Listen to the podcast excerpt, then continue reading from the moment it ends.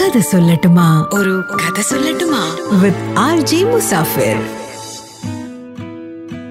ചില തമാശകൾ നമ്മളെ ചിരിപ്പിക്കും. മറ്റു ചില തമാശകൾ ചിരിപ്പിക്കുക മാത്രമല്ല ചിന്തിപ്പിക്കുകയും ചെയ്യും. ആക്ടർ വിവേക് തമിഴ് സിനിമകളിലൂടെ പലപ്പോഴായി നമ്മളോട് പറഞ്ഞിട്ടുള്ള തമാശകൾ ചിരിക്കാൻ മാത്രമുള്ള തമാശകളായിരുന്നില്ല ചിന്തിച്ചിരിക്കാനുള്ള തമാശകളായിരുന്നു അല്ലെ? ഇതും വളരെയധികം നമ്മളെ ചിന്തിപ്പിക്കുന്ന ഒരു കഥയാണ്. വിവേക് മറ്റൊരു വിവേകിനെ കുറിച്ച് പറഞ്ഞൊരു കഥ. ആക്ടർ വിവേക് സ്വാമി വിവേകാനന്ദനെ കുറിച്ച് പറഞ്ഞിട്ടുള്ള ഒരു കഥ. രണ്ടു പേരിൽ ഞാൻ കണ്ടിട്ടുള്ള ഒരു സിമിലാരിറ്റി രണ്ടുപേരും വളരെ യങ് ആയിരിക്കുമ്പോൾ ഈ ലോകം വിട്ടുപോയിട്ടുള്ള ആൾക്കാരാണ്. സ്വാമി വിവേകാനന്ദൻ മുപ്പത്തി ഒൻപതാമത്തെ വയസ്സിൽ ആക്ടർ വിവേക് അൻപത്തി ഒൻപതാമത്തെ വയസ്സിൽ. ആധുനിക വൈദ്യശാസ്ത്രത്തിന്റെ വളർച്ചയൊക്കെ വെച്ച് നോക്കുമ്പോൾ ഇന്ന് അൻപത്തി ഒൻപത് വയസ്സ് എന്ന് പറഞ്ഞാൽ വളരെ യങ് ആയിട്ടുള്ള ഒരു ഏജ് തന്നെയാണ് അല്ലേ അത് മാത്രമല്ല സ്വാമി വിവേകാനന്ദൻ യങ് ആയിരിക്കുമ്പോൾ തന്നെ ഞാൻ ഈ ലോകം വിട്ടു പോകുന്ന മുൻകൂട്ടി പ്രവചിച്ചിട്ടുള്ള ഒരാൾ കൂടിയായിരുന്നു முப்பத்தொன்பது வயசா இருக்கும்போது சொல்றாரு ஐ won't see my 40 நான் என்னுடைய நாற்பதை பார்க்க மாட்டேன் ബട്ട് വൈ എന്തുകൊണ്ട് അങ്ങ് വളരെ യങ് ആണ് വളരെ എനർജറ്റിക് ആണ് ഹെൽത്തി ആണ് എന്നിട്ടും എന്തുകൊണ്ടാണ് അങ്ങ് ഇങ്ങനെ പറയുന്നതെന്ന് ചോദിച്ചപ്പോൾ അദ്ദേഹം പറഞ്ഞത് under the shade of a big tree small plants will not grow ஒரு பெரிய மரத்தின் நிழலில் சிறு செடிகள் வளராது பெரிய மரம் போனாதான் சிறு செடிகள் வளரும் ഒരു വലിയ മരത്തിന്റെ നിഴലിൽ ചെറിയ മരങ്ങൾക്ക് വളരാനാകില്ല സോ ഞാൻ ഇവിടുന്ന് പോയാലേ എനിക്ക് ശേഷമുള്ള ചെറിയ മരങ്ങൾക്ക് ഇവിടെ വളരാൻ സാധിക്കുകയുള്ളൂ എന്ന് സ്വാമി വിവേകാനന്ദൻ കടന്നുപോയതിനു ശേഷവും ഒരുപാട് ചെറുമരങ്ങൾ വളർന്ന് പടർന്ന് പന്തലിച്ച് വൻ വൃക്ഷങ്ങളായിട്ട് മാറി ആ കൂട്ടത്തിൽ ഒരു വൻ വടവൃക്ഷമായിരുന്നു സാക്ഷാൽ A P J Abdul Kalam. ഒരുപക്ഷെ സ്വാമി വിവേകാനന്ദനിലൂടെ ഇന്ത്യയ്ക്ക് ലഭിച്ചിട്ടുള്ള ഒരു മഹാനാണ് A P J Abdul Kalam. ആ കഥയാണ് ഇനി എനിക്ക് പറയാനുള്ളത്. ആയിരത്തി എണ്ണൂറ്റി തൊണ്ണൂറ്റി മൂന്നിൽ ചിക്കാഗോയിൽ ലോക സർവമത സമ്മേളനം നടക്കുകയാണ്. ലോകത്തിന്റെ പല ഭാഗത്തു നിന്നും പല രാജ്യത്തു നിന്നും ഒരുപാട് ആൾക്കാർ അവിടെ വന്നിട്ടുണ്ട്. പലരും സ്റ്റേജിൽ കയറി സംസാരിക്കുന്നൊക്കെ ഉണ്ട്. അപ്പോൾ ആ കൂട്ടത്തിലാണ് ഇന്ത്യയിൽ നിന്നെത്തിയ സ്വാമി വിവേകാനന്ദൻ സംസാരിക്കാൻ പോകുന്നത്. ഒരുപക്ഷേ ബംഗാളി ഭാഷയിലാണെങ്കിൽ അദ്ദേഹം വളരെ എളുപ്പത്തിൽ അവരുടെ മുമ്പിൽ സംസാരിക്കുമായിരുന്നു. പക്ഷേ ഇതിപ്പോൾ ഇംഗ്ലീഷുകാരുടെ നാട്ടിൽ അവരുടെ പിന്നെ ആക്സന്റിലൊക്കെ സംസാരിക്കണം. അപ്പോൾ പേടിച്ച് പേടിച്ചിട്ടാണെങ്കിലും അദ്ദേഹം സംസാരിക്കാൻ വേണ്ടിയിട്ട് ആ സദസ്സിന്റെ മുന്നിൽ എഴുന്നേറ്റ് നിന്നു.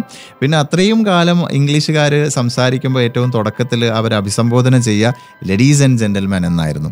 എന്നാൽ ആദ്യമായിട്ടാണ് അവരിങ്ങനെയൊരു അഭിസംബോധന കേൾക്കുന്നത്. സിസ്റ്റേഴ്സ് ആൻഡ് ബ്രദേഴ്സ് ഓഫ് അമേരിക്കാനർ ഇത് കേട്ടപ്പോൾ അവിടെ തടിച്ചു കൂടിയിരുന്ന ജനങ്ങൾ ഒന്നടങ്കം ഒന്നര മിനിറ്റ് നേരം നിർത്താതെ കൈയടിച്ചു എന്നാണ് പറയുന്നത്. അതുതാ സ്വാമി വിവേകാനന്ദർ. വർഷങ്ങൾക്ക് മുമ്പ് ഒരു കപ്പൽ യാത്രയാണ്. ആ കപ്പലിൽ വിവേകാനന്ദനുണ്ട്. അന്ന് അദ്ദേഹത്തിന്റെ പേര് നരേന്ദ്രനാഥ് എന്നാണ്.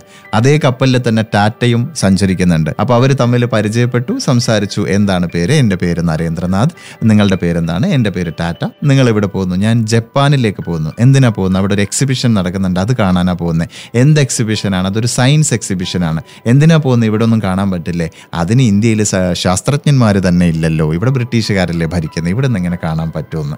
അപ്പോൾ നരേന്ദ്രനാഥ് എന്ന സ്വാമി വിവേകാനന്ദൻ അദ്ദേഹത്തെ വിളിച്ച് ഇന്ത്യ അതുവരെ കണ്ടിട്ടുള്ള മഹാന്മാരെ കുറിച്ചും മഹത്തായ കാര്യങ്ങളെക്കുറിച്ചും ഒക്കെ ഒരുപാട് ഒരുപാട് ഒരുപാട് വിവരിച്ചു. അത് കേട്ടിട്ട് ടാറ്റ ഒരുപാട് ഇൻസ്പയർഡായി ഒരുപക്ഷെ ആ ഇൻസ്പിറേഷനാണ് നമ്മുടെ ജനറേഷനെ ഒരുപക്ഷെ ഏറ്റവും കൂടുതൽ ഇൻസ്പയർ ചെയ്തിട്ടുള്ള A P J Abdul Kalam എന്ന മഹാനിലേക്ക് എത്തിച്ചത്. പല മേഖലകളിൽ ലോകത്ത് തന്നെ ആദ്യമായിട്ട് ചെയ്തിട്ടുള്ള പല മഹത്തരമായ കാര്യങ്ങളും നരേന്ദ്രനാഥ് എന്ന സ്വാമി വിവേകാനന്ദൻ ടാറ്റയോട് പറഞ്ഞു കൊടുക്കുകയും ടാറ്റ അതിൽ വല്ലാതെ അങ്ങ് ഇൻസ്പയർഡ് ആവുകയൊക്കെ ചെയ്തു.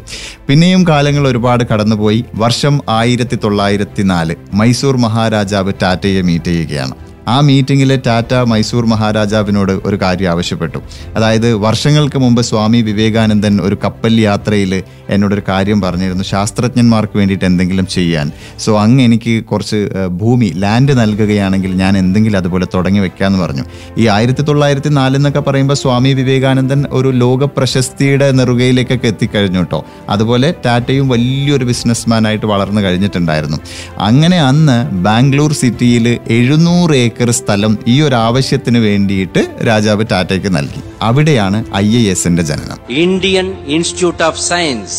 ആ ഇന്ത്യൻ ഇൻസ്റ്റിറ്റ്യൂട്ട് ഓഫ് സയൻസിൽ നിന്നാണ് പിന്നീട് ഐ എസ് ആർഒ പിറന്നത്. Indian space research organisation. ആ ഐ എസ് ആർഒയിലൂടെയാണ് അഗ്നിയും പൃഥ്വിയും അടക്കം ഇന്ത്യയ്ക്ക് വേണ്ടി ഒരുപാട് നേട്ടങ്ങൾ കീഴടക്കി കീഴടക്കി കീഴടക്കി മുന്നോട്ട് കുതിച്ച് പത്മശ്രീയായി പത്മഭൂഷണായി പത്മവിഭൂഷണായി ഭാരതരത്ന തന്നെ നേടി ഇന്ത്യയുടെ തന്നെ രാഷ്ട്രപതിയായിട്ട് മാറിയ സാക്ഷാൽ doctor A P J Abdul കലാമിനെ നമുക്ക് കിട്ടിയത്. ചുരുക്കി പറഞ്ഞാൽ A P J Abdul Kalam എന്നൊരു ശാസ്ത്രജ്ഞനെ നമുക്ക് കിട്ടാൻ തന്നെ കാരണം ഒരുപക്ഷെ Swami വിവേകാനന്ദനായിരുന്നു. Doctor A P J Abdul Kalam വരുവതற்கு കാരണമേ Swami Vivekanandan. Doctor A P J Abdul കലാമിലൂടെ ഒരുപാട് ഇൻസ്പയർഡ് ആയി തന്റെ സിനിമാ ഡയലോഗുകളിലൊക്കെ ഇടയ്ക്കിടെ എ പി ജെ അബ്ദുൽ കലാമിനെ കുറിച്ച് പറഞ്ഞ് പിന്നീട് ഗ്രീൻ കലാം പ്രോജക്റ്റ് എന്ന പേരിൽ തമിഴ്നാട്ടിൽ ഒരു കോടി വൃക്ഷത്തൈകൾ നടാൻ തീരുമാനിച്ച് അതിൽ മുപ്പത്തിമൂന്ന് ലക്ഷം തൈകൾ നട്ട് കഴിയുമ്പോഴേക്കും ഈ ലോകത്തോട് വിട വിട പറയേണ്ടി വന്ന ആക്ടർ വിവേക് ഒരു സ്റ്റേജിൽ പറഞ്ഞ കാര്യങ്ങളാണ് ഞാനിപ്പോൾ നിങ്ങളോട് ഷെയർ ചെയ്തത് കേട്ടോ?